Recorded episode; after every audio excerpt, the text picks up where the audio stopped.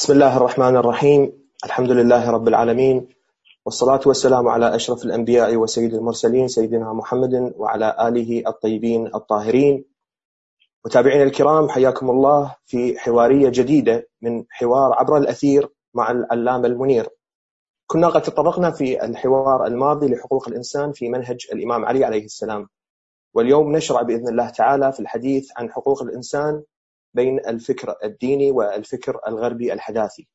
ونستضيف في حوارنا مجموعة من الأحبة المثقفين ليطرحوا أسئلتهم في هذا المجال على سماحة العلامة السيد منير الخباز حفظه الله.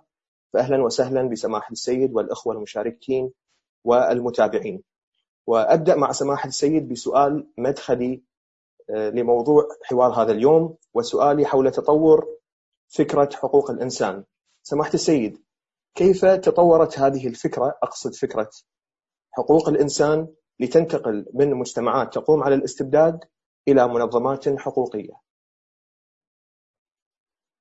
بسم الله الرحمن الرحيم والصلاة والسلام على أشرف الأنبياء والمرسلين محمد وآله الطيبين الطاهرين. السلام على الإخوة المشاهدين والمتابعين والمشاركين. ورحمة الله وبركاته.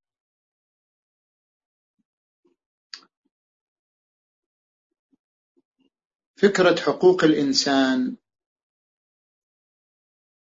جاءت عبر تجربتين تجربة الواقع وتجربة الفكر. فإن تاريخ الإنسان بما مر من أحداث وبما مر من حروب فرض على الفكر الإنساني أن يتطور وأن يتوصل إلى منظومة حقوق الإنسان.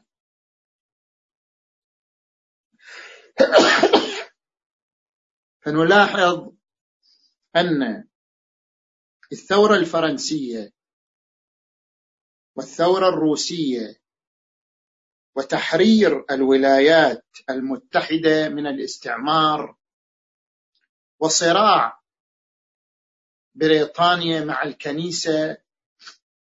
كل هذه الأحداث التي حصلت في القرن الثامن عشر التي كانت مبدأ لنشأة تدريجية للحداثة الأوروبية. بدأت عواصفها من القرن الخامس عشر وأثمرت وأن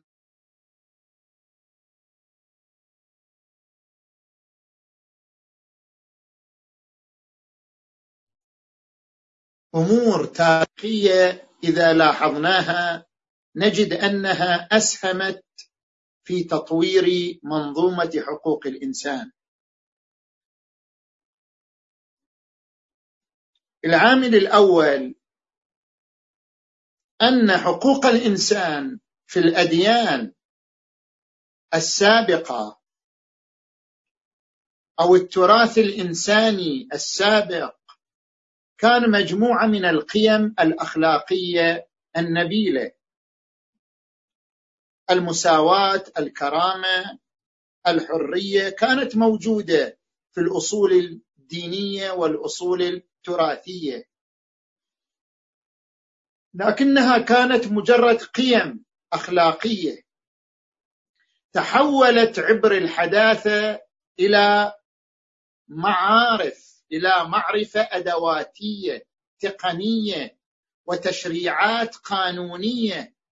هذا التحول جاء مع الحداثة بشكل تدريجي. العامل الثاني كان الحق في فلسفة أرسطو هو الحق الموضوعي.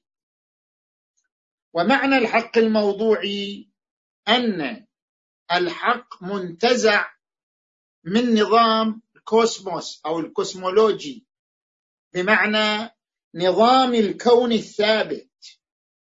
الكون في رؤية أرسطو وفلاسفة اليونان أنه جسم مغلق ذو تراتبية الشمس هي الأقوى ثم القمر ثم الأرض الأرض أيضا تختلف مناطقها.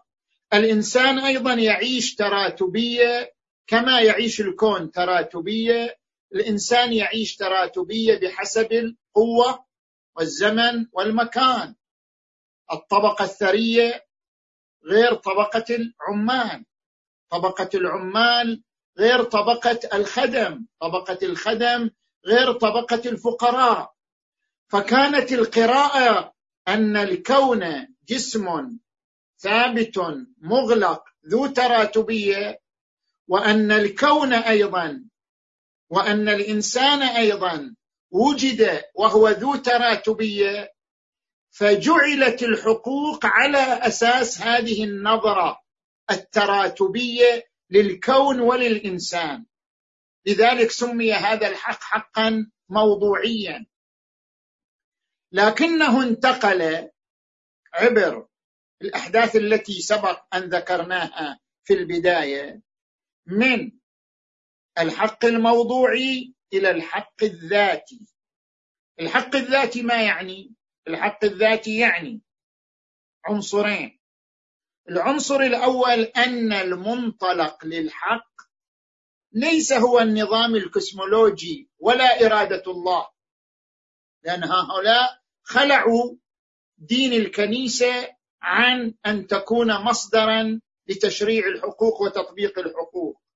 وإنما المنطلق للحقوق ما يراه الإنسان نافعا أو ضارا.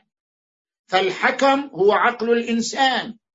عقل الإنسان هو مصدر الحقوق تشريعا وتنظيما. العنصر الثاني أن الفرد ذو الأولوية حتى من المجتمع. أصلا ما في مجتمع بحسب هذه الرؤية وهي رؤية الحق الذاتي لا يوجد مجتمع. الإنسان هو ذو الأولوية لأنه هو صاحب العقل صاحب الإرادة صاحب الحرية. أما المجتمع فما هو إلا نتاج اجتماع إرادي للبني لبني الإنسان. ففرق بين أن تقول الإنسان حقه ضمن الحق العام ضمن الحق الاجتماعي وبين أن تقول لا الإنسان الفرد هو ذو الأولوية والمجتمع ما هو إلا بناء تشكل من هذا الإنسان الفرد. هذا ما سمي بالحق الذاتي. تطور الحق. من الحق الموضوعي كما قلنا في العامل السابق. تطور الحق من قيم أخلاقية إلى معرفة أدواتية. هنا أيضا تطور الحق من كونه حقا موضوعيا إلى كونه حقا ذاتيا. العامل الثالث هنا ورد السؤال إذا كان في القرن الثامن عشر إذا كان الإنسان الفرد هو ذو الأولوية في كل شيء. فكيف يمكن بناء المجتمع وكيف يمكن التعاون في بناء الحضارة؟ من هنا جاء روسو بنظرية العقد الجمعي عام 1762 ميلادي جاء بنظرية العقد الجمعي. وهو يرى أن لا منافاة بين نظرية العقد الجمعي وبين حرية الإنسان. بل إن العقد الجمعي مظهر لحرية الإنسان. فإن الإنسان الفرد هو الذي يهب بعض حقوقه للمجتمع الذي حوله. فإذا وهب بعض حقوقه للمجتمع وتعاقد مع المجتمع على طريقة السلطة وحدود السلطة فبالنتيجة هذا الحق الاجتماعي هو حق له. وهذا العقد الاجتماعي هو مظهر له. وهذا الحق الاجتماعي هو مظهر لحريته وليس منافيا لحريته. العامل الأخير ما يسمى بفلسفة الأنوار. فولتر أحد رواد هذه الفلسفة ذكر إلى هنا وصلت منظومة الحقوق في تطورها إلى هذا المستوى. قال الحق والقانون هو العقل الانساني يعني إحنا ما عندنا مصدر آخر لا الإله لا الكنيسة لا الفلسفة الأرسطية لا النظام الكوسمولوجي أبدا. الحق والقانون هو نفس العقل البشري الذي يحكم البشرية بجميع طبقاتها. وأن هناك ملازمة بين حرية التملك وحرية التعبير والتسامح الديني. هكذا تطور أو تطورت فكرة حقوق الإنسان. نعم. نعم سماحة السيد. أه، نأخذ مداخلة أولى من عمان. دكتور جواد أمين. تفضل دكتور. السلام عليكم سيدنا. أحسنتم كثيرا. سيدنا اذا آخذ من طرف ما ذكرتم في ما وصلنا إليه في في ما وصلت اليه الحداثه فما هي ركائز فلسفة حقوق الإنسان في علم القانون المعاصر في واقعنا الحالي؟ أحسنتم. هناك فرق بين الجذور الفكرية لحقوق الإنسان وبين الأسس الفكرية لحقوق الإنسان. الجذور الفكرية لحقوق الإنسان هي التي تكلمنا عنها. كيف نشأت فكرة حقوق الإنسان؟ أين نشأت؟ متى نشأت؟ هذه نسميها الجذور الفكرية المرتبطة بالمسيرة التاريخية لتطور الفكرة. وأما الأسس الفكرية فالأسس الفكرية هي عبارة عن مصطلحين. مصطلح الأول المنطلقات الفلسفية التي انطلق منها المنظرون وفلاسفة الحداثة لبلوره منظومة حقوق الإنسان. ما هي منطلقاتهم؟ والمصطلح الثاني الركائز والدعائم التي وضع عليها الإعلان العالمي لحقوق الإنسان. نجي إلى المنطلقات الفلسفية. من أين انطلقوا؟ انطلقوا من العقلانية أن العقل هو المحكم الوحيد. انطلقوا من النزعة الفردية أن الإنسان الفرد هو له المركزية هو ذو الأولوية هو الفاعل هو القابل هو صاحب الحقوق هو مصدرها وهو موضوعها. انطلقوا من المشروعية التاريخية يعني أن هذه الثورات التي توالت أنتجت الوصول إلى هذا المستوى من فكرة حقوق الإنسان. انطلقوا من الوضعية القانونية أن الحقوق لا ينبغي أن تكون أخلاق وتوصيات ومثل نبيلة بل لابد أن تتحول الحقوق إلى قوانين وتشريعات اصطلح عليها المجتمع البشري عبر العقد الاجتماعي. هذه المنطلقات الفلسفية. أما عندما نأتي للركائز ما هي ركائز لائحة حقوق الإنسان؟ الركائز هي ثلاث. الركيزة الأولى الحرية. بل اعتبرت الحرية أصل الحقوق. كل الحقوق ترجع لحق الحرية. حق التملك معناه حرية الإنسان في أن يتملك. حق الأمن معناه حرية الإنسان أن يمارس ما يريد من دون اعتداء عليه. حق الإنسان مثلا في العقيدة معناه حريته أن يعبد ما يريد ويتدين بما يريد. الحرية أصل الحقوق. وهذا التعبير وهو أن الحرية أصل الحقوق جاء في تصريح الاستقلال الذي أعلنته المستعمرات الأمريكية عام 1776 وجاء في المادة الثانية من الإعلان الفرنسي عام 1789 وجاء في البيان العالمي لحقوق الإنسان الصادر عام 1948 وجاء في الفقرة الأولى من إعلان فيينا عام 1993 الحرية هي أصل الحقوق. إلا أن هيجل وهو أحد المنظرين في هذا المجال رأى أن الحرية بهذا المعنى الفضفاض قد تؤدي إلى اقتتال واحتراب اجتماعي.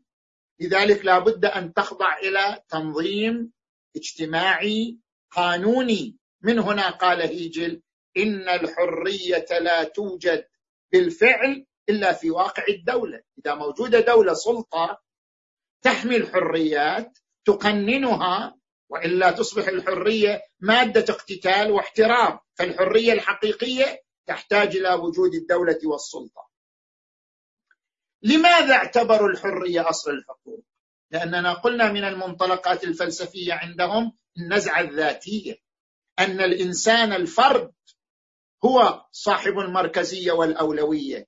اذا انطلاقا من هذه النظرة قالوا بالحرية أنها أصل الحقوق. لا كما قالت الديانة المسيحية إن الله خلق الإنسان على صورته. ولا كما تقول الديانة الإسلامية إن الإنسان خليفة الله في الكون. لا لا من هذا المنطلق ولا من هذا المنطلق. من منطلق أن الإنسان الفرد هو صاحب العقل والإرادة والرغبة. اذا هو صاحب المركزية والأولوية في كل ما يمارسه. ولهذا يقول هيجل يعبر عنه بمبدأ الذاتية يقول ينبغي صياغة كل ميادين الحياة حتى الأخلاق انطلاقا من هذا المبدأ. مبدأ الذاتية ذاتية الإنسان أولوية الإنسان. ولذلك أيضا اشتهر عنه أنه قال من تخلى عن حريته فقد تخلى عن إنسانيته. اذا هذه الركيزة الأولى لمنظومة حقوق الإنسان. الركيزة الثانية العقد الاجتماعي. العقد الاجتماعي طرحه هوبز اولا ثم لوك ثم روسو العقد الاجتماعي يعني أن تخرج السلطة عن حيز الحق الإلهي الذي كانت تنادي به الكنيسة الكاثوليكية آنذاك. وأن تخرج السلطة عن الحق الطبيعي الذي طرحه بعض الفلاسفة مثل بندروف إلى الفعل البشري التعاقدي. السلطة هي عبر فعل بشري اجتماعي تعاقدي الذي هو مظهر لحرية الإنسان. نجي إلى الركيزة الثالثة. الحق الطبيعي. الحق الطبيعي ما معناه معناه أن هذه الحقوق حرية مساواة الحياة كلها نابعة من طبيعة الإنسان وليست طارئة عليه. الإنسان قبل أن يولد مجتمع قبل أن تولد سلطة قبل أن يولد قانون كان يعيش هذه الحقوق. لأنه ما دام يمتلك عقل ويمتلك إرادة ويمتلك حرية في تنفيذ الإرادة ويمتلك رغبة في تنفيذ الإرادة اذا هو بطبعه ما نحتاج إلى قانون ولا إلى عقد اجتماعي. هو بطبعه يمتلك مساواة يمتلك حرية يمتلك الحياة. ودور القانون والسلطة هو فقط حماية هذه الحقوق. لا تشريعها لا تأصيلها هي موجودة مع الإنسان منذ البداية. لذلك هذا الحق الطبيعي لم ينفصل عن التطور العلمي. يعني أنتم سألتوا عن علم القانون. ترى علم القانون لم ينفصل عن العلوم الطبيعية الأخرى. كلها جاءت في مسيرة تطورية واحدة. عندما تغيرت النظرة الفيزيائية للكون من كون الكون جسما مغلقا إلى كون الكون فضاء لا متناهي. عندما جاء غاليلو وجاء نيوتن وغير النظرة في قراءة الكون. الكون ليس ماهيات متفاوتة في الشكل. الكون يجب أن يقرأ قراءة كمية لا قراءة كيفية. يعني مو قراءة فلسفية قراءة فيزيائية. كما قال غاليلو الطبيعة كتبت بلغة رياضية بلغة معادلات.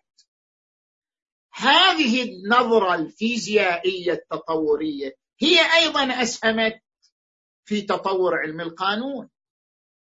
أيضا العلوم الإنسانية كيف قرأت التاريخ؟ تطور العلوم الإنسانية علم الاجتماع بدأ يقرأ التاريخ أن التاريخ صيرورة متحركة تحكمها سنن اجتماعية متكررة. ما في أشياء ثابتة تحكم التاريخ ولا تتغير. وما في أشياء مبتدعة تحكم التاريخ إنما هناك سنن اجتماعية متغيرة بتغير الظروف لكنها بين فترة وفترة تعود بصور أخرى وإلا هي سنن اجتماعية ثابتة تحكم مسيرة التاريخ. الإنسان له فيها دور الفعل مع العوامل الأخرى. نعم. نعم شكرا سماحة السيد. آه، مداخلة أخرى من القطيف أستاذ إياد الجشي. تفضل أستاذ إياد. أهلا أخ احمد حياك الله. هناك فكرة آه، مطروحة سيدنا في هذا السياق وهي أن آه، الإسلام وضع قوانين عامة لحفظ حقوق الإنسان وتطبيق العدالة تحت مبدأ عام وهو مبدأ الكرامة الإنسانية. ولكن ترك للإنسان مسألة التفصيل والتقعيد. فما هو دور الإسلام في مجال بلوره فما هو دور المسلمين أو المفكرين المسلمين في مجال بلوره حقوق الإنسان؟ آه، في قبال الفكر الغربي الذي اعتنى آه، في تقنين وتأسيس آه، فلسفة لحقوق الإنسان خصوصا في القرون الثلاثة الأخيرة كما ذكرتم يعني حتى صارت حقوق الإنسان في مفهومها المعاصر تعتبر بنت للحضارة الغربية أو الأوروبية تحديدا. فالسؤال باختصار يعني ما هو دور أو ما هي الإسهامات التي قام بها المفكرون والعلماء المسلمون في مجال بلورة حقوق الإنسان. أحسنتم. هناك بحث جيد للباحث مصدق الجليدي باحث تونسي. استقرأ فيه كيف تعامل المفكرون المسلمون مع موضوع حقوق الإنسان. فقال المنظرون المسلمون على ثلاثة أنواع. العلمانية المغتربة التي ترى أن الثقافة الدينية هي ثقافة واجبات صلاة وصوم حرمة الخمر وحرمة الدم مو ثقافة حقوق. فالنظام الصالح للبشرية في مجال الحقوق هو الإعلان العالمي لحقوق الإنسان عام 1948 هذا قسم من المنظرين المسلمين هكذا قالوا. قسم ثاني وهم الفئة التقليدية التي ترى أن الإعلان العالمي لحقوق الإنسان هو نتاج الثقافة الغربية. وبالتالي فهو يتعارض مع لائحة الحقوق في القانون الإسلامي خصوصا في أحكام المرأة وقانون العقوبات. وبما أن التشريع الإسلامي مصدره الله والله هو الأعرف بما يصلح للمجتمع البشري وما لا يصلح اذا لا قيمة للإعلان العالمي لحقوق الإنسان. القسم الثالث هو الفئة التوفيقية. اللي أرادت أن توجد نوع من التوافق بين فلسفة حقوق الإنسان في الفكر الديني وفلسفة حقوق الإنسان في الفكر الحداثي الغربي. هذه الفئة الفئة التوفيقية أيضا على أقسام. القسم الأول فئة وعظية. أكو عندنا قسم من الناس كل ما الغرب يبتكر شيء قالوا إيه ده موجود عندنا في الدين من قبل 1400 سنة. طيب وين موجود؟ في أي نص موجود؟ لا. هذه فئة وعظية. تنظر إلى لائحة حقوق الإنسان أنها ما أتت بشيء جديد. كل ما فيها هو موجود في القرآن والسنة. ربما يكون موجود بذوره لكن بهذا الشكل المنهجي القانوني اللي نسميناه معرفة أدواتية تقنية يحتاج إلى دليل. زين؟ هذه عندنا فئة. الفئة الأخرى أو القسم الثاني المثالية. إذا مثلا ترجع إلى كتاب الحريات العامة في الدولة الإسلامية لراشد الغنوشي التونسي. هذا يقول نحن نأخذ أصول الحقوق حقوق الإنسان نأخذها من القرآن. ولا نحتاج إلى الثقافة الغربية. وأما ما طرحه الغرب من إعلان عالمي لحقوق الإنسان هذا من قبيل الوسائل التقنية. كما أن الغرب اخترع لنا وسائل النقل كالطائرة والسيارة وسائل التواصل واخترع لنا مثلا كثير من الأجهزة ونحن نأخذها ونستعملها لأنها مجرد وسائل تقنية لإدارة الحياة لا أكثر. كذلك ما ذكره الغرب في الإعلان العالمي لحقوق الإنسان مجرد تبويب تقني للتطبيق لا أكثر. وإلا فالأصول أصول منظومة حقوق الإنسان هي في القرآن الكريم. زين. القسم الثالث هو الفئة الفلسفية. الجابري في كتابه الديمقراطية وحقوق الإنسان يحاول أن يقوم بتأصيل ثقافي بالمقارنة بين أصول حقوق الإنسان في القرآن وأصول حقوق الإنسان في الفكر الحداثي الغربي. كل منهما فلسفة. نحتاج إلى المقارنة بين الفلسفتين. وهذا ما قام به الجابري. ووصل إلى أن الأصول الثقافية للفلسفتين ثابتة وواحدة. وإنما الاختلاف كما يعبر عنه بأسباب النزول. يعني الاختلاف في فوارق زمنية وحضارية. ولذلك هو يذهب إلى أن حقوق المرأة في الإسلام هي مو أصول ثابتة في الإسلام. هي قضايا طرحها الإسلام لاقتضاء عوامل زمنية وحضارية لها. يعني أحكام المرأة في الإسلام بنظره هي أحكام تاريخانية تاريخية مرحلية وليست أحكام ثابتة. فرضتها العوامل الزمنية والحضارية آنذاك. زين. نجي إلى الفئة الأخيرة التي هي القسم الأخير القسم الرابع إعادة بناء التراث. بناء التراث من جديد غربلة التراث الديني من جديد. الدكتور حسن حنفي في مقاله الموقف الإسلامي المعاصر وحقوق الإنسان المنشور في كتاب حقوق الإنسان في الفكر العربي ينادي باعاده بلورة التراث وغربلة التراث من أجل الوصول إلى فلسفة ورؤية شمولية لحقوق الإنسان في الفكر الديني كما أن هناك فلسفة مستقلة لحقوق الإنسان في الفكر الغربي. نعم. نعم سماحة السيد إذا يسمحون لي الأخوة بأني أتداخل أيضا بسؤال. حول ما طرحتوه طرحتموه سماحة السيد.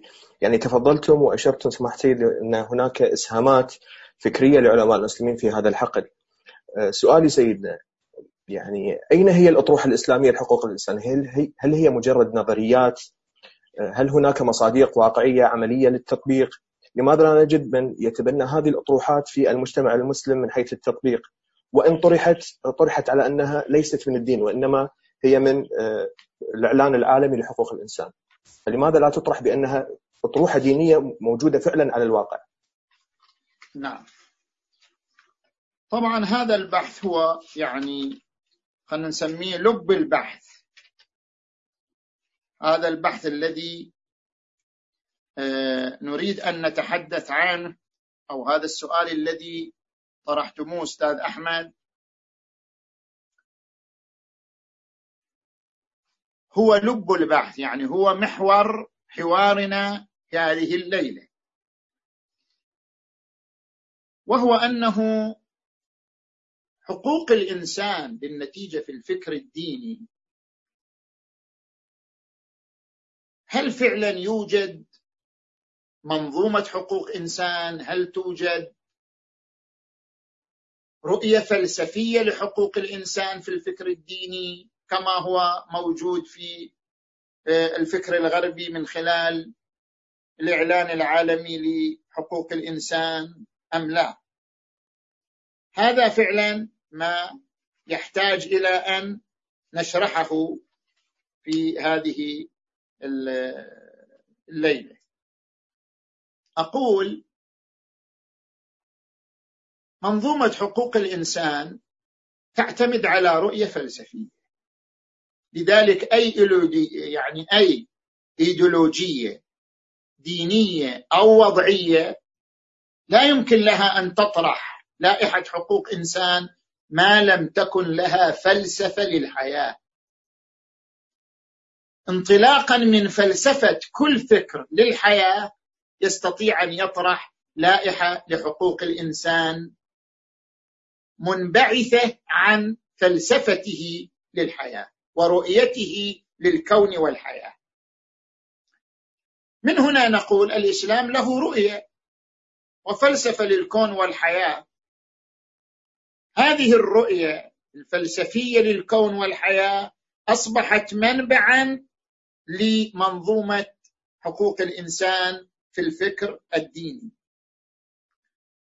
وهذا أذكره بشكل أصول متسلسلة الأصل الأول الدين يرى أن الكون ومنه الأرض ومنه الإنسان قائم على مبدأ العلية وليس مبدأ الصدفة. كل معلول له علة كل سبب كل مسبب له سبب. وأن العلية التي تدير الكون بل تدير حياة الإنسان بل تدير تاريخ الإنسان على نوعين علية فاعلية علية غائية. كما يقولون علاقة فاعلية أو علاقة غائية. يعني مثلا الآن إحنا نحن الآن الذين نحضر هذا الحوار. ثمانية عشر.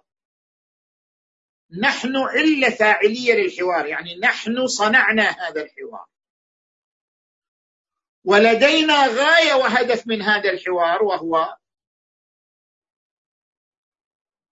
نشر معالم الدين الإسلامي إثارة الأفكار في هذا الشهر المبارك نحو التأمل والتدبر في الفكر الديني. اذا هذا الحوار له علاقة فاعلية وهو المجموعة التي قامت به وله علاقة غائية وهي الأهداف التي تتوخى من هذا الحوار. لأجل ذلك الكون أيضا والحياة أيضا ليست عبث. بحسب المنظور الديني الكون طبيعة هادفة وليست طبيعه عمياء. ما في اسمه صدفة. ما في اسمه بلا هدف ابدا. الكون كله صمم عبر أهداف معينة. الكون طبيعة هادفة ووجود هادف. كيف؟ خل أضرب أمثلة بسيطة جدا. هذه الأسنان ليش وجدت؟ طبيعي وجدت لتسهيل عملية الهضم على الجهاز الهضمي في الإنسان اذا هناك هدف. الحليب الذي يتكون في ثدي الأم. هكذا صدفه تكون؟ لا. ولذلك ترى بمجرد قبل أن يولد مادة جامدة بمجرد أن يخرج الجنين من بطن أمه تتحرك المادة الغذائية اللباء في ثدي الأم وتتحول إلى مادة سائلة تحتاج إلى فم يجذبها. بل حتى طريقة طريقة خلقة حلمه ثدي الأم وطريقة خلقة شفتي الطفل الوليد هي ترشد إلى أن هناك علاقة غائية هدف. هذا الحليب لأجل هذا وهذا جاء لأجل هذا. هناك علاقة غائية. نجي إلى مثال ثالث واضح. في علم الفيزياء بركة الجاذبية قوة الجاذبية في الكون تكونت المجموعات الشمسية ومنها المجموعة الشمسية التي نعيش فيها التي تشكل الجيل الثاني أو الثالث من هذه المجموعات. وبانفصال الغازات عن المواد الصلبة تكونت الشمس والكواكب التي نراها. كل عناصر الحياة على الأرض التي نعيشها جاءتها من النجوم التي انفجرت. النجوم التي انفجرت أثناء هذه المسيرة السريعة لتلك المتفردة التي انطلق منها الكون قبل ثلاثة عشر مليار فاصلة سبعة سنة هذه النجوم التي انفجرت كونت عناصر الحياة على الأرض ومنها جسم الإنسان. جسم الإنسان عناصره سواء الصلبة أو الغازية أو السائلة كلها ومنها الحديد كلها جاءت من تلك النجوم التي انفجرت وسخر لكم ما في السماوات وما في الأرض. مسألة علاقة غائية كل شيء لهدف. ولذلك يقول القرآن الكريم خلق لكم ما في الأرض جميعا هو الذي جعل لكم الأرض ذلولا فامشوا في مناكبها وكلوا من رزقه. والقرآن الكريم هو الذي يقول هو أنشأكم من الأرض واستعمركم فيها. والقرآن الكريم يقول أفحسبتم أنما خلقناكم عبثا لا مسألة هادفة. أو يقول وما خلقنا السماء والأرض وما بينهما لاعبين. لو أردنا أن نتخذ لهوا لاتخذناه من لدنا. كنا فاعلين. الطبيعة وجود هادف. إذا الحياة على الأرض وجود هادف. إذا علاقة العناصر كلها ببعضها البعض علاقة غائية علاقة هادفة. هذا الأصل الفلسفي الأول للفكر الديني. الأصل الثاني العلاقة الغائية التي تحكم الكون هي سر الحقوق. الحق منشأه العلاقة الغائية وثبوته يحتاج إلى علاقة فاعلية. كما قلنا الثروة في الأرض خلقت للإنسان يعني في علاقة غائية. خلق لكم ما في الأرض جميعا. لكن هذه الثروة حتى تتحول إلى يد الإنسان تحتاج إلى علاقة فاعلية تحتاج إلى عمل. فببركة العلاقة الغائية والعلاقة الفاعلية ثبت أن للإنسان حقا فعليا في ثروة الأرض. ثبت أن للوليد حق في حليب أمه لوجود علاقة غائية وعلاقة فاعلية امتزجتا فكونتا ثبوت الحق. نجي إلى الأصل الفلسفي الثالث. انطلاقا من العلاقة الغائية. جاء قانون تأميم الثروة اللي مو هذا مو مو يعني قانون طرحه الاشتراكيون في الاتحاد السوفيتي وبعدين في الدول الاشتراكية العربية لا. تأميم الثروة بمعنى أن هناك ملكية عامة وراء الملكية الخاصة. الإنسان يمتلك نتيجة أعماله لكن ضمن الملكية العامة كنوز الأرض النفط المعادن طاقات المبثوثة في الفضاء. ليست ملكا للإنسان الفرد. وإنما هي ملك للإنسان الجمعي يعني للمجتمع. هذا ما نسميه بتأميم الثروة الملكية العامة. أنت لك ملكية خاصة في المقدار الذي تنتجه مو أكثر. وأما الثروات فهي تخضع للملكية العامة. وهذا يعني ماذا؟ هذا يعني التأكيد على قانونين القانون الأول التوازن بين النزعة الفردية والنزعة الاجتماعية بين غريزة حب الذات والنزعة الاجتماعية. كل إنسان يعيش هاتين النزعتين نزعة لذاته ونزعة للمجتمع. غريزة حب الذات الميل الاجتماعي. حتى نوجد توازن بين الغريزة الذاتية والنزعة الاجتماعية ماذا نقول؟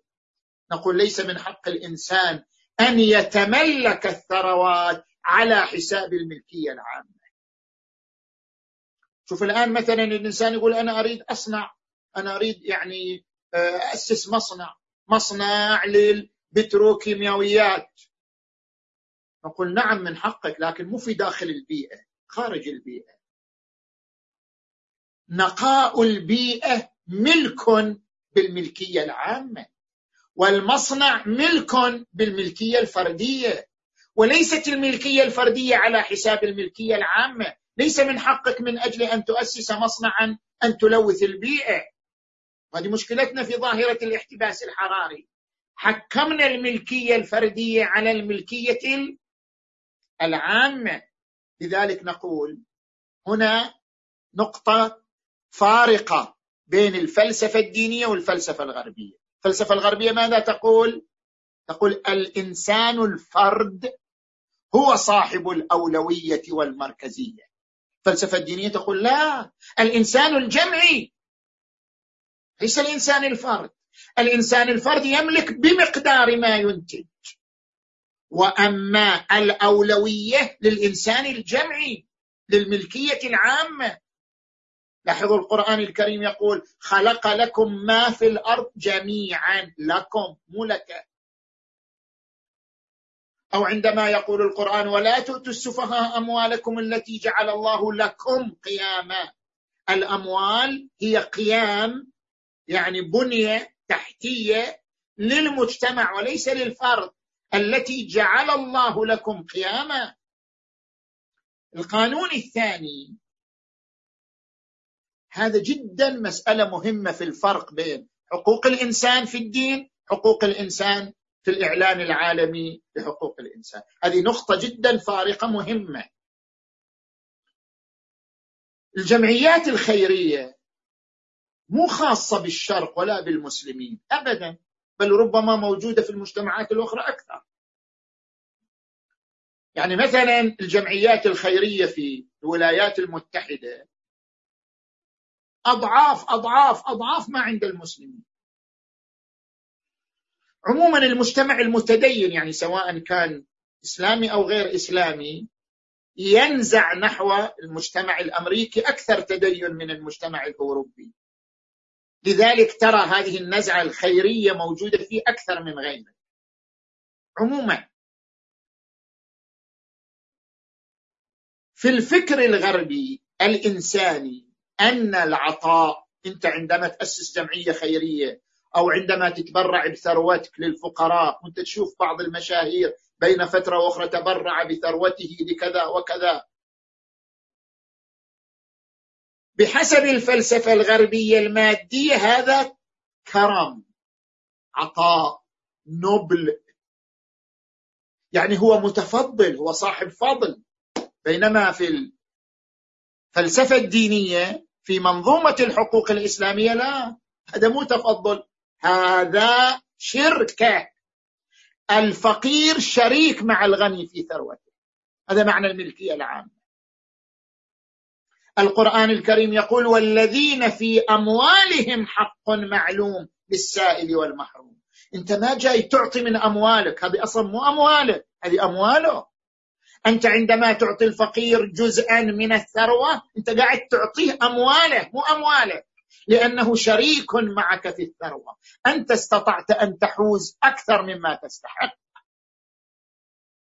وإلا هو شريك معه ورد عن الإمام علي عليه السلام إن الله أشرك الفقراء في أموال الأغنياء. شركة. ويقول الإمام علي عليه السلام وهو المؤصل لحقوق الإنسان ما جاع فقير إلا بما متع به غني.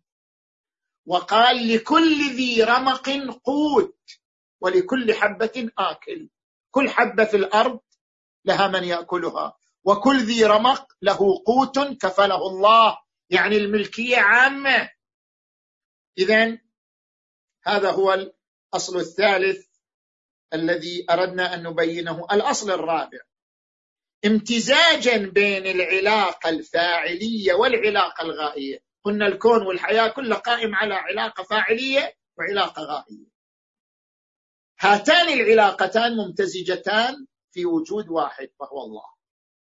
والفاعل وهو الغاية لنا. لماذا؟ لأن الله في الفكر الديني هو الكمال المطلق. القدرة المطلقة العلم المطلق الإبداع المطلق الرحمة المطلقة هو الكمال المطلق. بما أن الله هو الكمال المطلق فهو الفاعل الذي وهبنا الكمال وأسبغ عليكم نعمه ظاهرة وباطنة وهو غايتنا في السمو. نحن نسمو لكي نقتدي به لكي نصل إليه. يا أيها الإنسان إنك كادح إلى ربك كدحا فملاقيه. ويقول القرآن الكريم وجوه يومئذ ناظرة إلى ربها. ناظرة. إذا بما أن الوجود الذي مزج العلاقتين الفاعلية والغائية هو الكمال المطلق وهو الله لذلك من حق الإنسان من حق الإنسان أن نزع الإلهية نحو الله. هذا حق لازم. في فلسفة الحقوق الدينية أن حق الإنسان في العبادة حق دور العبادة حق النزعة الفطرية نحو الله تجسيد لهذا الأصل الفلسفي في الفكر الديني. الأصل الأخير الميثاق الفطري. ذكرنا هذا في الليلة السابقة أو في الحوار السابق عندما تحدثنا عن الحقوق عند الإمام علي عليه السلام. قلنا ما هو الإنسان؟ نحن ننادي حقوق الإنسان. ما هو الإنسان الذي نريد أن نؤسس لائحة بحقوقه؟ ما هو الإنسان؟ ليس الإنسان كتلة مادية ليس الإنسان انعكاسات اجتماعية. الإنسان ليس هو العقل والإرادة والرغبة والحرية كما تصوره الحداثة فقط. الإنسان هو الفطرة. الميثاق الفطري الذي أودع في شخصية الإنسان هو حقيقة الإنسان. الميثاق الفطري هو عبارة عن أن الإنسان يولد ولديه ميول قيمية يقدس الصدق والأمانة والعدل والإحسان والإيثار والفداء والتضحية. لديه نزعة فطرية قيمية هي حقيقة الإنسان. وليست فقط عقله وإرادته وحريته حقيقته هي في هذا الميثاق الفطري ومنه النزوع نحو الكمال المطلق. إذا هذه هي الأصول خمسة الفلسفية التي بها تأسست لائحة حقوق الإنسان في الفكر الديني. نعم أحسنتم سماحة سيد طيب الله أنفاسكم. ونأخذ مداخلة من كندا. الأستاذ حسن راشد تفضل. شكرا أستاذ أحمد. السلام عليكم سماحة السيد وأستاذ الأخوة الكرام. سماحة السيد شكرا على إثرائنا بهذه الأصول الفلسفية لحقوق الإنسان في الفكر الديني. تطرقتم سماحة السيد إلى الإعلان العالمي لحقوق الإنسان والذي تبنته الأمم المتحدة عام 1948 وأصبح مرجعا دوليا رئيسيا يستند إليه عند تحديد وتعريف حقوق الإنسان. سؤالي هو سماحة السيد هل بالإمكان تسليط الضوء قليلا على مواطن الالتقاء والإفتراق بين الفكر الديني والإعلان العالمي لحقوق الإنسان؟ وشكرا. أحسنتم أستاذ حسن راشد من كندا. منذ عام 1979 بدأ وزراء الخارجية للدول الإسلامية في صياغة لائحة لحقوق الإنسان في الإسلام. إلى عام 1989 إلى أن اجتمع وزراء الخارجية في القاهرة ووضعوا الإعلان الإسلامي لحقوق الإنسان. ما هي الفوارق بين النظامين؟ بإمكانكم ترجعوا للإعلان العالمي لحقوق الإنسان والإعلان الإسلامي لحقوق الإنسان. شنو الفوارق؟ أنا أذكر بعض الفوارق. حق الجنازة في تكريم في التكريم. نحن قلنا في الحوار السابق ليس الأصل هو حقوق الإنسان الأصل هو كرامة الإنسان. حقوق الإنسان ما هي إلا طريق لتجسيد كرامة الإنسان. فلا بد أن يكون المنطلق كرامة الإنسان. ولقد كرمنا بني آدم وحملناهم في البر والبحر. يا أيها الناس إنا خلقناكم من ذكر وأنثى وجعلناكم شعوبا وقبائل لتعارفوا. وقال تبارك وتعالى لقد خلقنا الإنسان في أحسن تقويم. الكرامة الإنسانية هي الأصل هي المنطلق. طيب؟ إذا انطلاقا من الكرامة الإنسانية أن الإنسان حيا أو ميت له كرامة. إذا الجنازة لها كرامة. فمن حق الجنازة أن تكرم. وأن تشيع وأن تجهز. تجهيزا يتناسب مع كرامة الإنسان. هذا ليس موجودا في الإعلان العالمي لحقوق الإنسان. نجي إلى الأمر الثاني.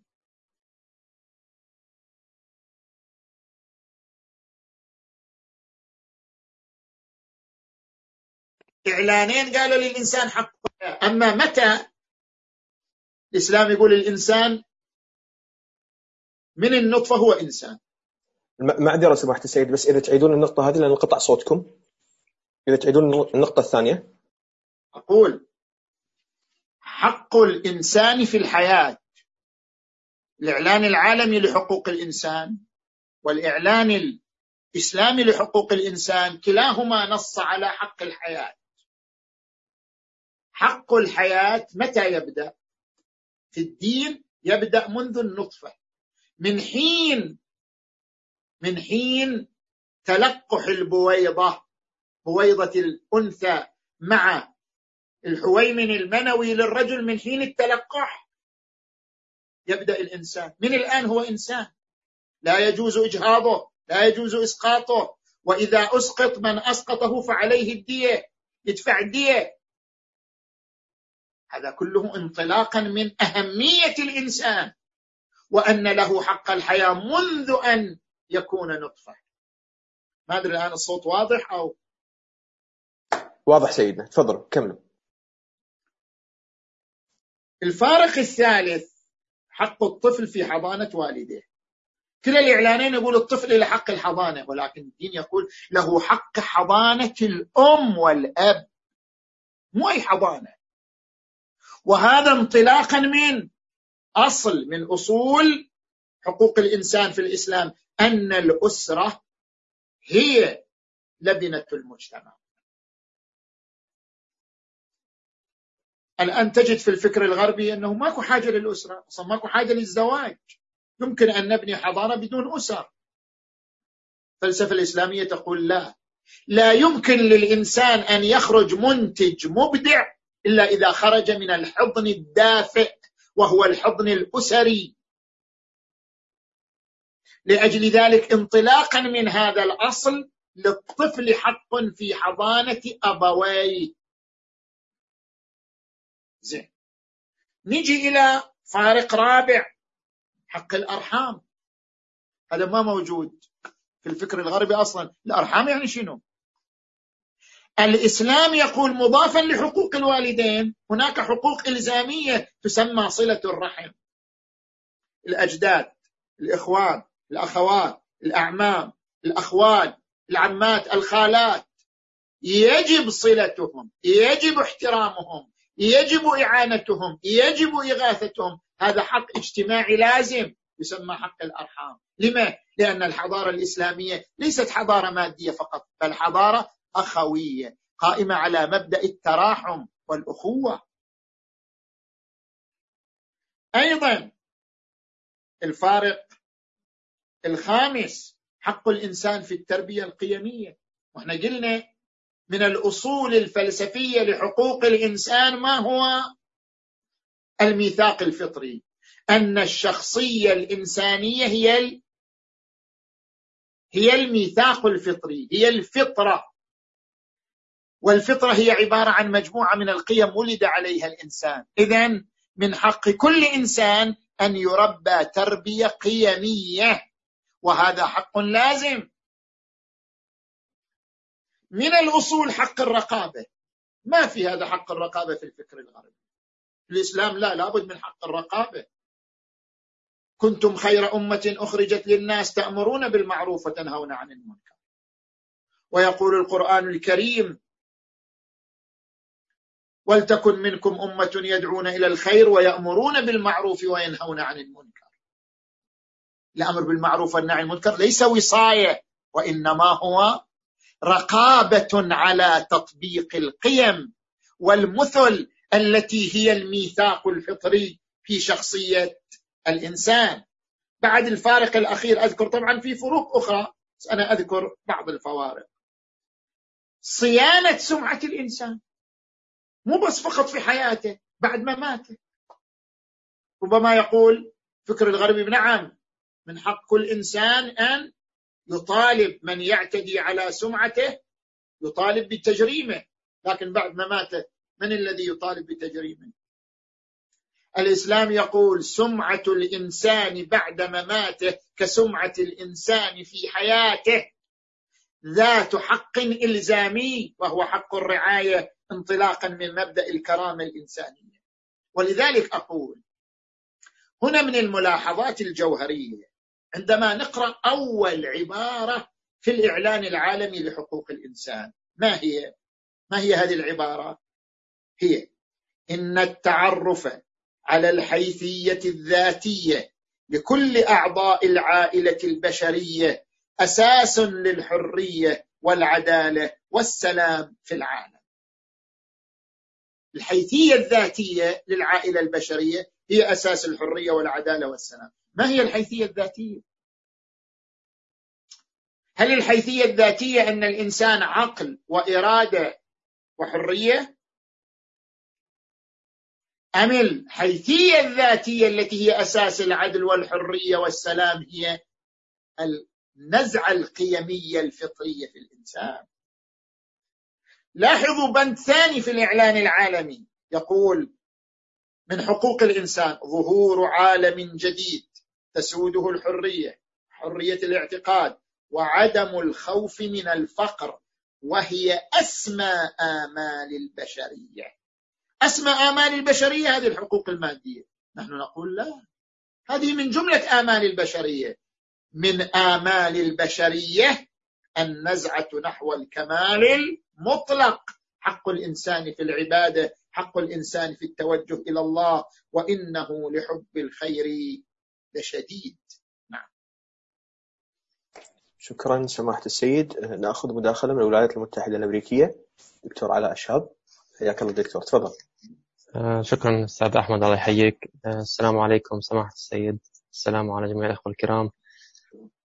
آه، سماحة السيد السؤال كالتالي. يشتهر المجتمع الغربي بتقديم المساعدات التي تعكس روح التعاون الإنساني المشترك وتجسد مفهوم السلم بغض النظر عن أديان الأفراد. وفي المقابل ينتقد الكثير من الغربيين الإسلام بأنه يعطي الأفضلية المطلقة لمساعدة المسلمين على غير المسلمين. فما رأي الإسلام في أولوية تقديم المساعدات الإنسانية لغير المسلمين وحتى للملحدين منهم على حساب المسلمين. الشق الثاني من السؤال سماحتكم. هل يجب أن تكون الأولوية هي مساعدة المسلمين في الدول الإسلامية الفقيرة قبل مساعدة الفقير الأجنبي الغير مسلم أو حتى المسلمين في بلاد الغرب؟ مع العلم بأن العديد من الدول الغربية كالولايات المتحدة الأمريكية على سبيل المثال تقدم مساعدات مادية للفقراء والمشردين في حين أن هذه المساعدات تفتقر في العديد من الدول الإسلامية. آه، وأود الإضافة سماحة السيد آه، من ناحية الخمس آه، كمغترب مسلم يعيش في الولايات المتحدة الأمريكية هل الأولوية هي دفع الخمس في نفس البلد أو إرسالها إلى الدول الإسلامية التي تكون في أمس الحاجة لها؟ شكرا جزيلا. أحسنتم دكتور. هناك فرق بين مفردة الإنفاق ومفردة الزكاة. في مفردة الإنفاق قال تعالى لن تنالوا البر حتى تنفقوا مما تحبون وقال وينفقون أموالهم سرا وعلانية الإنفاق لا فرق فيه بين المسلم وغيره. من يحتاج للمال أنفق عليه مسلم أو غير مسلم. يقول القرآن الكريم لا ينهاكم الله عن الذين لم يقاتلوكم في الدين ولم يخرجوكم من دياركم أن تبروهم. تبروهم يعني شنو؟ تبروهم تضرب له تحية؟ لا. بره إغاثته. بره إنقاذه من الفقر والجوع. أن تبروهم وتقسطوا إليهم. إنه يحب المقسطين. إنما ينهاكم الله عن الذين قاتلوكم. إذا محارب مقاتل نعم. أما إذا هو إنسان مسالم حتى لو لم يكن متدينا حتى لو لم يكن مسلما الإنفاق مفردة إسلامية دينية عظيمة لا تختص بالمسلمين. لن تنالوا البر حتى تنفقوا مما تحبون. أما مفردة الزكاة فالزكاة لها مصاريف. من مصارفها المسلم وهو قوله تعالى إنما الصدقات للفقراء والمساكين يعني المسلمين والعاملين عليها والمؤلفة قلوبهم وفي الرقاب إلى آخر الآية. هذا للمسلمين. بس فيها الآية عنوان آخر وفي سبيل الله. طبعا الفقهاء هنا عندهم اختلاف في حدود سبيل الله. متأخرين منهم كالسيد الخوئي السيد السيستاني يقولون سبيل الله هو المصالح العامة للمسلمين أو للمجتمع الإسلامي. هناك رأي وربما هو رأي المشهور كالسيد اليزدي صاحب العروة ال سبيل الله هو كل خير كل خير هو سبيل الله. كل موارد الخير هي سبيل الله. ومن الواضح أن إنعاش الفقراء والمحتاجين حتى لو لم يكونوا مسلمين من الخير. فهو يدخل تحت ضمن هذا المصرف من مصارف الزكاة ألا وهو مصرف سبيل الله. وربما إذا الجمعيات الإسلامية في الغرب والشرق عنيت بإعطاء غير المسلمين كما تعطي المسلمين يكون ذلك مظهرا جذابا للإسلام. والمحافظة على سمعة الإسلام من الأهداف العليا للإسلام. أن تري الإسلام جذابا. هذا من الأهداف العليا للإسلام. الإمام الصادق عليه السلام عندما يوصي شيعته ويقول كونوا زينا لنا ولا تكونوا شينا علينا. إن الرجل منكم إذا صدق في حديثه وورع في دينه وأدى الأمانة وحسن خلقه مع الناس. قيل هذا جعفري.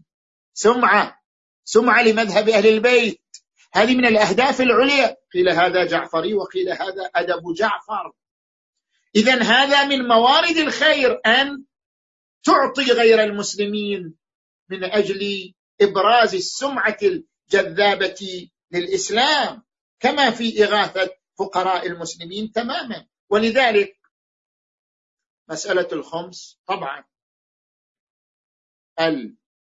المحتاجون إما العمل التبليغي الإسلامي في الغرب يحتاج إلى الخمس أو المحتاجون من المسلمين في الغرب. يكون الخمس في هذه المناطق الغربية هم به أولى من أن يكون في بلد آخر. شكرا سماحة السيد. آه، سيدنا أحب أنوه باقي لنا من الوقت 25 دقيقة. آه، المداخلة القادمة للأخ علي الفضلي. تفضل أستاذ علي. تمام فضلك.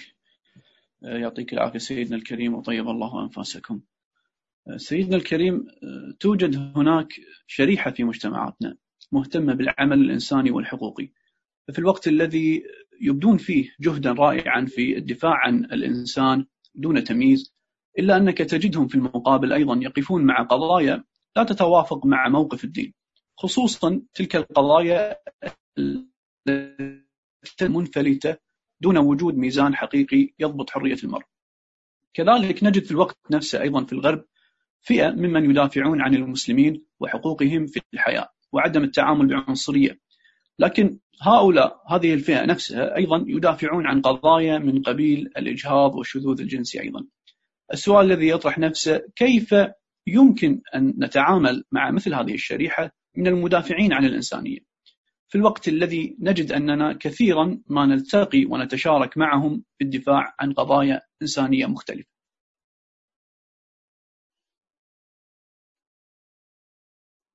أحسنتم الأخ علي الفضلي من دولة الكويت. هذا من الفوارق الأساسية بين الفكر الديني والفكر الغربي مفردة الحرية. الفكر الغربي يرى أن الحرية أصل الحقوق لأنها إحدى مقومات الشخصية الإنسانية وبالتالي فإطلاق الحرية هو في حد ذاته هدف مطلوب إطلاق الحرية. بينما في الفكر الديني الحرية ليست هدف. الحرية أداة وسيلة. إذا ما هو الهدف؟ الهدف هو بناء حضارة مادية على أساس قيمي من الأخوة والتراحم والإيثار ووجود الأسرة المكونة من ذكر وأنثى. قيام حضارة مادية على بنية قيمية. هذا هو الهدف في الإسلام. الحرية أداة لتجسيد هذا الهدف. فلو كانت الحرية على حساب هذا الهدف فلا. الحرية إنما تكون حقا من حقوق الإنسان إذا كانت في إطار كرامة الإنسان.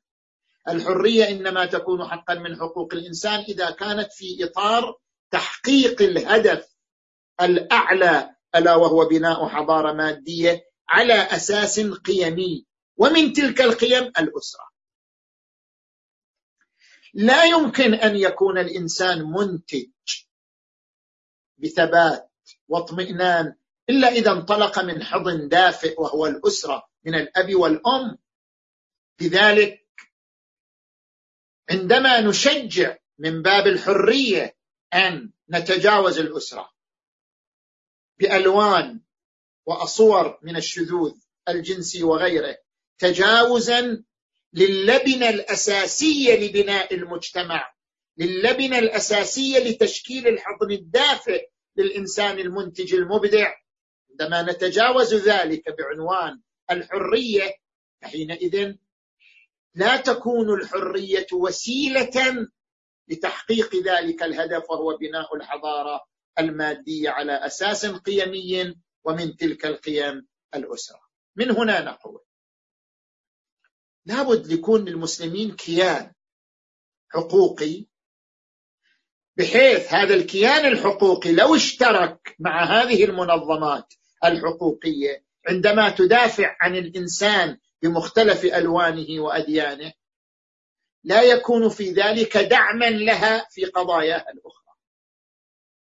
بينما إذا كان المسلمون مستهلكين لا يملكون كيانا حقوقيا ولا منظمات حقوقية لذلك يضطرون إلى أن ينضموا إلى مثل هذه المنظمات وهذه الهيئات فيشكلون داعما لها وبالتالي قد يكتسبون الدعم من المسلمين حتى في قضاياهم الأخرى التي لا تلتقي مع الثوابت الدينية.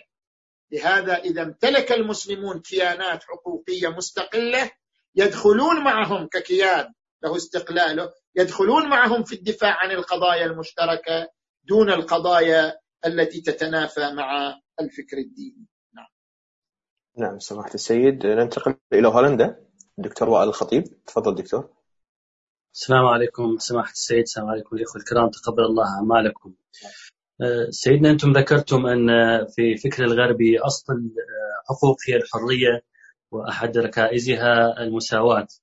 وإذا تمعنا في أحكام ومفاهيم الدين قد نجد مفاهيم أه، في ظاهرها تقيد الحرية الشخصية للإنسان. أه، مثل وجوب ارتداء الحجاب للنساء مثلا أو وجوب الصلاة وجوب الصوم. آه، ممكن أن نراها تقيدا للحرية الشخصية للإنسان. آه، وفي ذلك أيضا نرى من جانب المساواة آه، ممكن أن نجد بعض الأحكام للمرأة هي غير عن عن أحكامها للرجل أو الحقوق تختلف مثل حقوق الميراث أو حقوق أو أو الشهادة مثلا. فكيف فما هي نظرة الدين لهذه الحرية والمساواة في الحقوق؟ أحسنتم دكتورنا العزيز دكتور وائل. أقول هنا مسائل ثلاث. المساله الأولى الحقوق العبادية. وجوب الصلاة وجوب الصوم وجوب الحج. هل هذه تقييد لحرية الإنسان؟ أم هذه تغطية لحاجات أساسية لدى الإنسان؟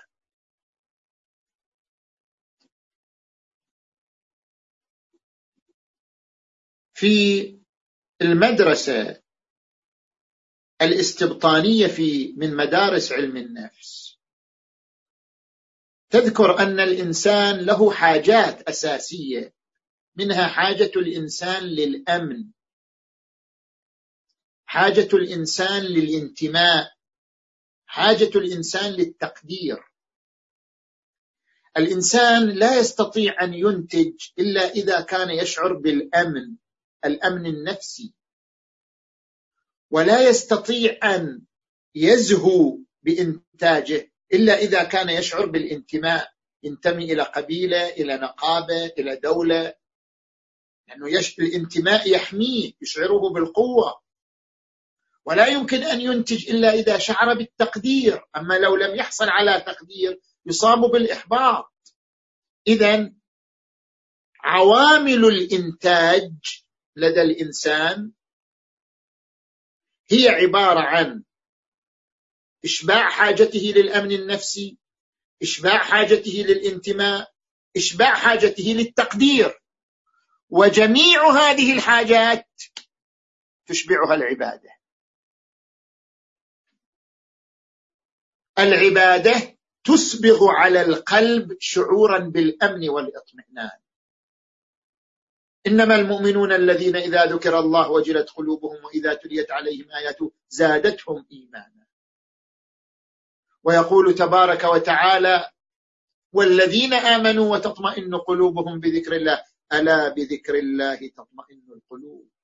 حاجتك إلى الأمن تشبعها العبادة تشبعها الصلاة. الحاجة إلى الانتماء قد إنسان ما عنده انتماء لا لنقابة ولا لقبيلة. لكن هناك انتماء لا يزول عنه. انتماء لا ينفك عنه. ألا وهو قل لن يصيبنا إلا ما كتب الله لنا. هو مولانا. وعلى الله فليتوكل المؤمنون. لله الواحد القهار. انتماؤنا الإلهي انتماء تكويني لا يزول. هو يشعرنا بالقوة والحماية. التقدير. إذا ما حصل الإنسان على تقدير هناك تقدير ذاتي. قل ما أسألكم عليه من أجر. إن أجري إلا على الله كما يقول القرآن الكريم. إنما نطعمكم لوجه الله لا نريد منكم جزاء ولا شكورا. إذا العبادة تغطي حاجات أساسية لدى الإنسان مساهمة في إبداعه وإنتاجه وليست تقييدا لحرية الإنسان. هذه المسألة الأولى. المسألة الثانية كما للإنسان حقوق لله حقوق. الفلسفة الدينية قائمة على على وجود الله. نعم الفلسفة المادية الغربية ترى فكرة وجود الله خاصة بالإنسان. بإمكان الإنسان يعتقد أو ما يعتقد. اعتقاده بوجود الله لن يغير من لائحة حقوق الإنسان. لأن هذا معتقد خاص. هو جزء من الحرية في الاعتقاد. بينما الفلسفة الإسلامية تقول إن هذا الكون بأكمله ومنه الإنسان ومنه حقوقه ومنه العقل الذي اخترع به الحقوق. شوف هذا العقل الذي اخترع به الحقوق ما هو مصدره؟ مصدره هو الكمال المطلق الذي هو عبارة عن الله. فكما أن للطبيعة حقوق. الإمام علي يقول إنكم مسؤولون حتى عن البقاع والبهائم. الحيوانات حقوق وللأرض حقوق. أيضا الآن المنظومة الحقوقية العالمية ترى أن للبيئة حقوق للأرض حقوق. كما أن للأرض والبيئة حقوق لأنها تعطينا من ثرواتها ونعمها. كذلك الكمال المطلق الذي وهب الوجود كله له حقوق. وهذه حقوقه وليست تقييدا لحرية الإنسان بل هي أداء لحقوق لموجود آخر هو أصل الوجود كله. المسألة الثالثة مسألة حقوق المرأة. شيخ المطهري في كتابه حقوق المرأة في الإسلام أو أحكام المرأة في الإسلام يقول لا يمكن أن ننظر إلى أحكام المرأة منفصلة عن المنظومة الدينية كلها. هذه كلها أسرة واحدة. ما يصير تنظر لأحكام المرأة من دون أن تنظر لأحكام الرجل. لابد أن تقرأ المنظومة التشريعية الإسلامية كأسرة واحدة مترابطة. ولا يمكن أن تفهم حقوق المرأة إلا في ضمن هذه المنظومة التشريعية المترابطة. فلأجل ذلك إذا قرأناها من هذه الزاوية نجد أن هناك ترابط وتكامل. في الوقت الذي الإسلام أعطى للرجل سهما كامل من الميراث حمله اعباء النفقة على الأسرة. فهناك تكامل. من جهة أعطى سهم كامل لكن من جهة أخرى جعل الإنفاق على الأسرة مسؤولية الرجل لا مسؤولية المرأة وإن كانت مليونير. هذا معناه توازن بين الطرفين. في الجهة التي حمل الرجل اعباء ثقيلة. الإسلام ينظر إلى دور الأمومة. لا يمكن للإنسان أن يعيش أمنا نفسيا وقدرة على العطاء إلا إذا عاش الأمومة. والأمومة لا يمكن أن يقوم بها غير الأنثى. لما؟ لأنها تمتلك طاقة عاطفية موازية للطاقة العقلية. شوف الرجل ما يمتلك الطاقة العاطفية بشكل يوازي الطاقة العقلية عنده. المرأة تمتلك طاقة عاطفية موازية للطاقة العقلية عندها.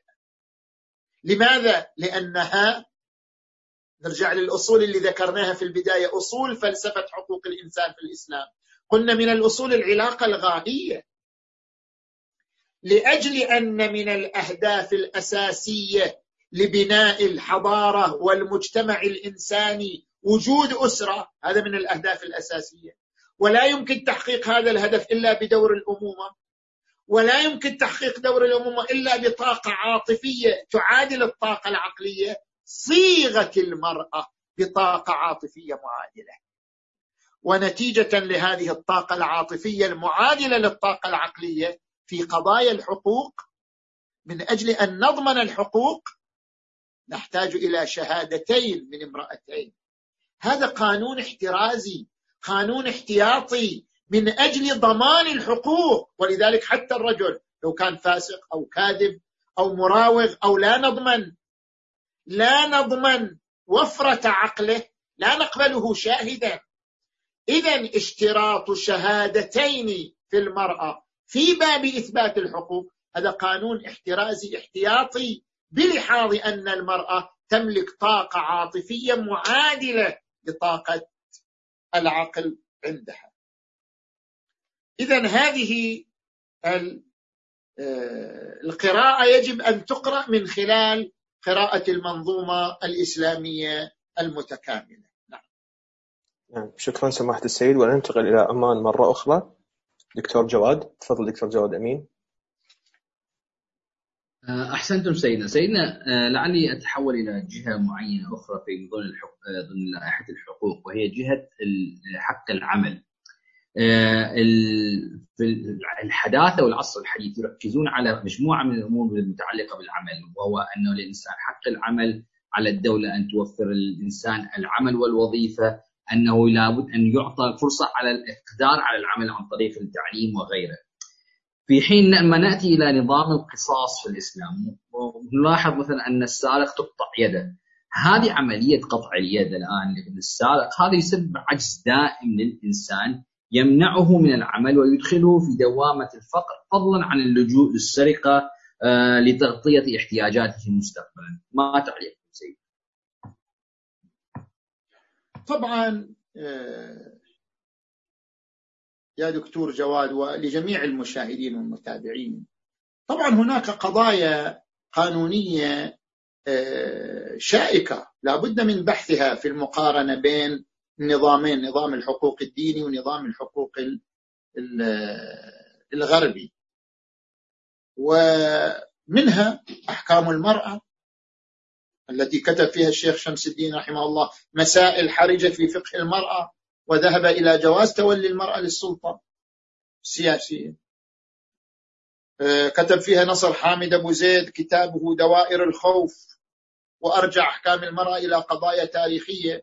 طبعا نحن قد نحن لا نوافق في ذلك. أقصد أن هذه من القضايا التي تحتاج إلى حلقات من الحوار. أيضا من الأمور العلاقة مع الآخر الذي ليس بذي دين. إنسان ما عنده دين. كيف علاقتنا؟ هل الأصل هو حرمته أو لا؟ لابد أن تكون الحرمة له على ضوء معاهدة أو عقد أمان بيننا وبينه أم أن الأصل حرمته ما لم يكن محاربا؟ هذا أيضا يحتاج إلى يعني بحث وتأصيل. نجي مثلا للأحوال الشخصية.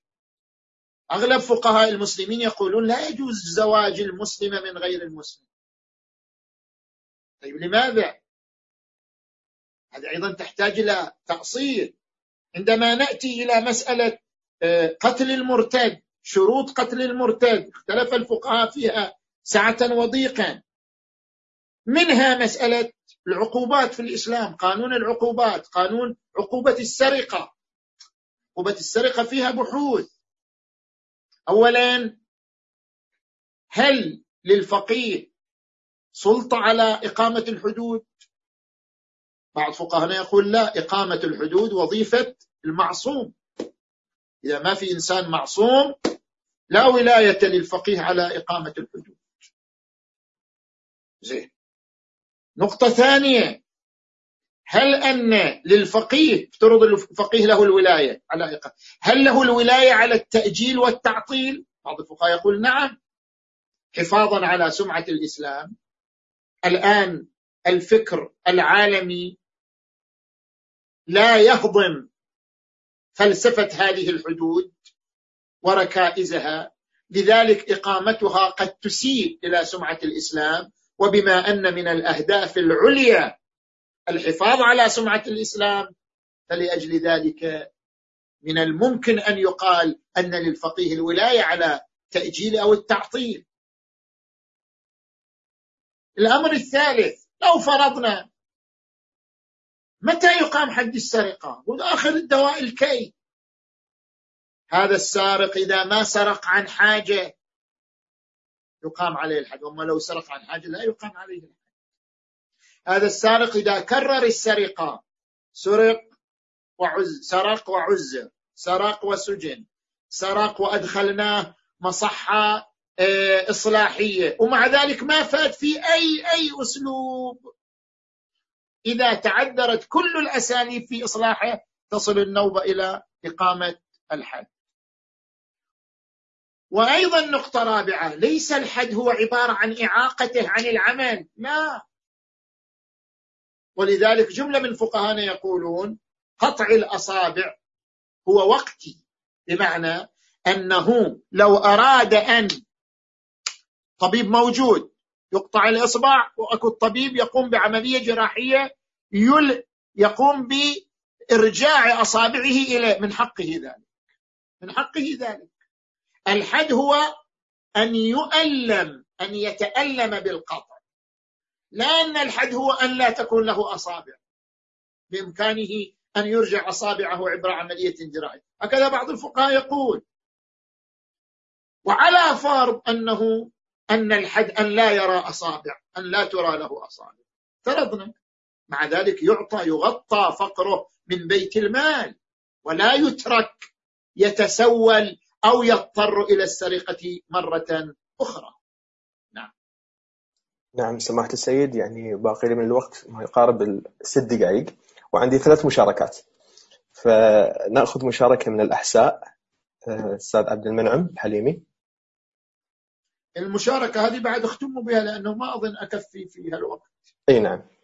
تكون ويعتذرون الأخوان البقية نعم. نعتذر من الإخوان اللي ما سعنا الوقت بأن نأخذ مداخلاتهم. أستاذ عبد المنعم موجود معنا؟ أهلا. السلام عليكم. يعطيك العافية أستاذ أحمد.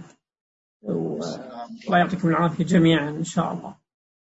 آه، مداخلتي قد تكون يعني سماح السيد أشرت لها في في في في المداخلات والمحاورات مع مع الأخوة. القرآن الكريم يقول في في في الآية ويضع عنهم إصرهم والاغلال التي كانت عليهم. عندما أتى الإسلام أرسى نظاما حقوقيا آه، حرر الإنسان إنسان ذلك العصر من النظام الاجتماعي والاقتصادي المفروض عليه في ذلك العصر. آه، السؤال يأتي هنا أنه ما مدى ملائمة النظام الحقوقي الإسلامي لإنسان هذا العصر بعد أن مرت عليه هذه التغيرات خصوصا في القرون الثلاثة الأخيرة. نعم هناك بحث موجود في الفقه الإسلامي وهو بحث المتغير والثابت أحكام الدين على نوعين ثابت ومتغير أيضا النظام الحقوقي في الإسلام على نوعين ثابت ومتغير.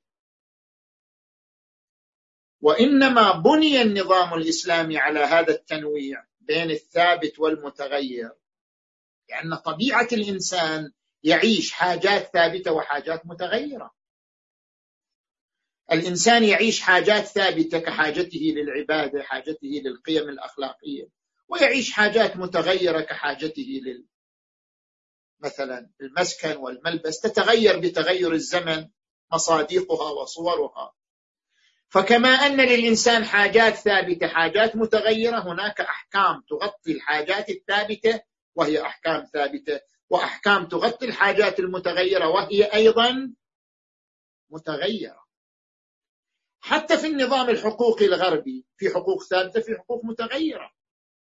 ترضوا حق الحياة حق مثلا لنفترض آه، حق فرصة العمل حق التعليم حق ثابت.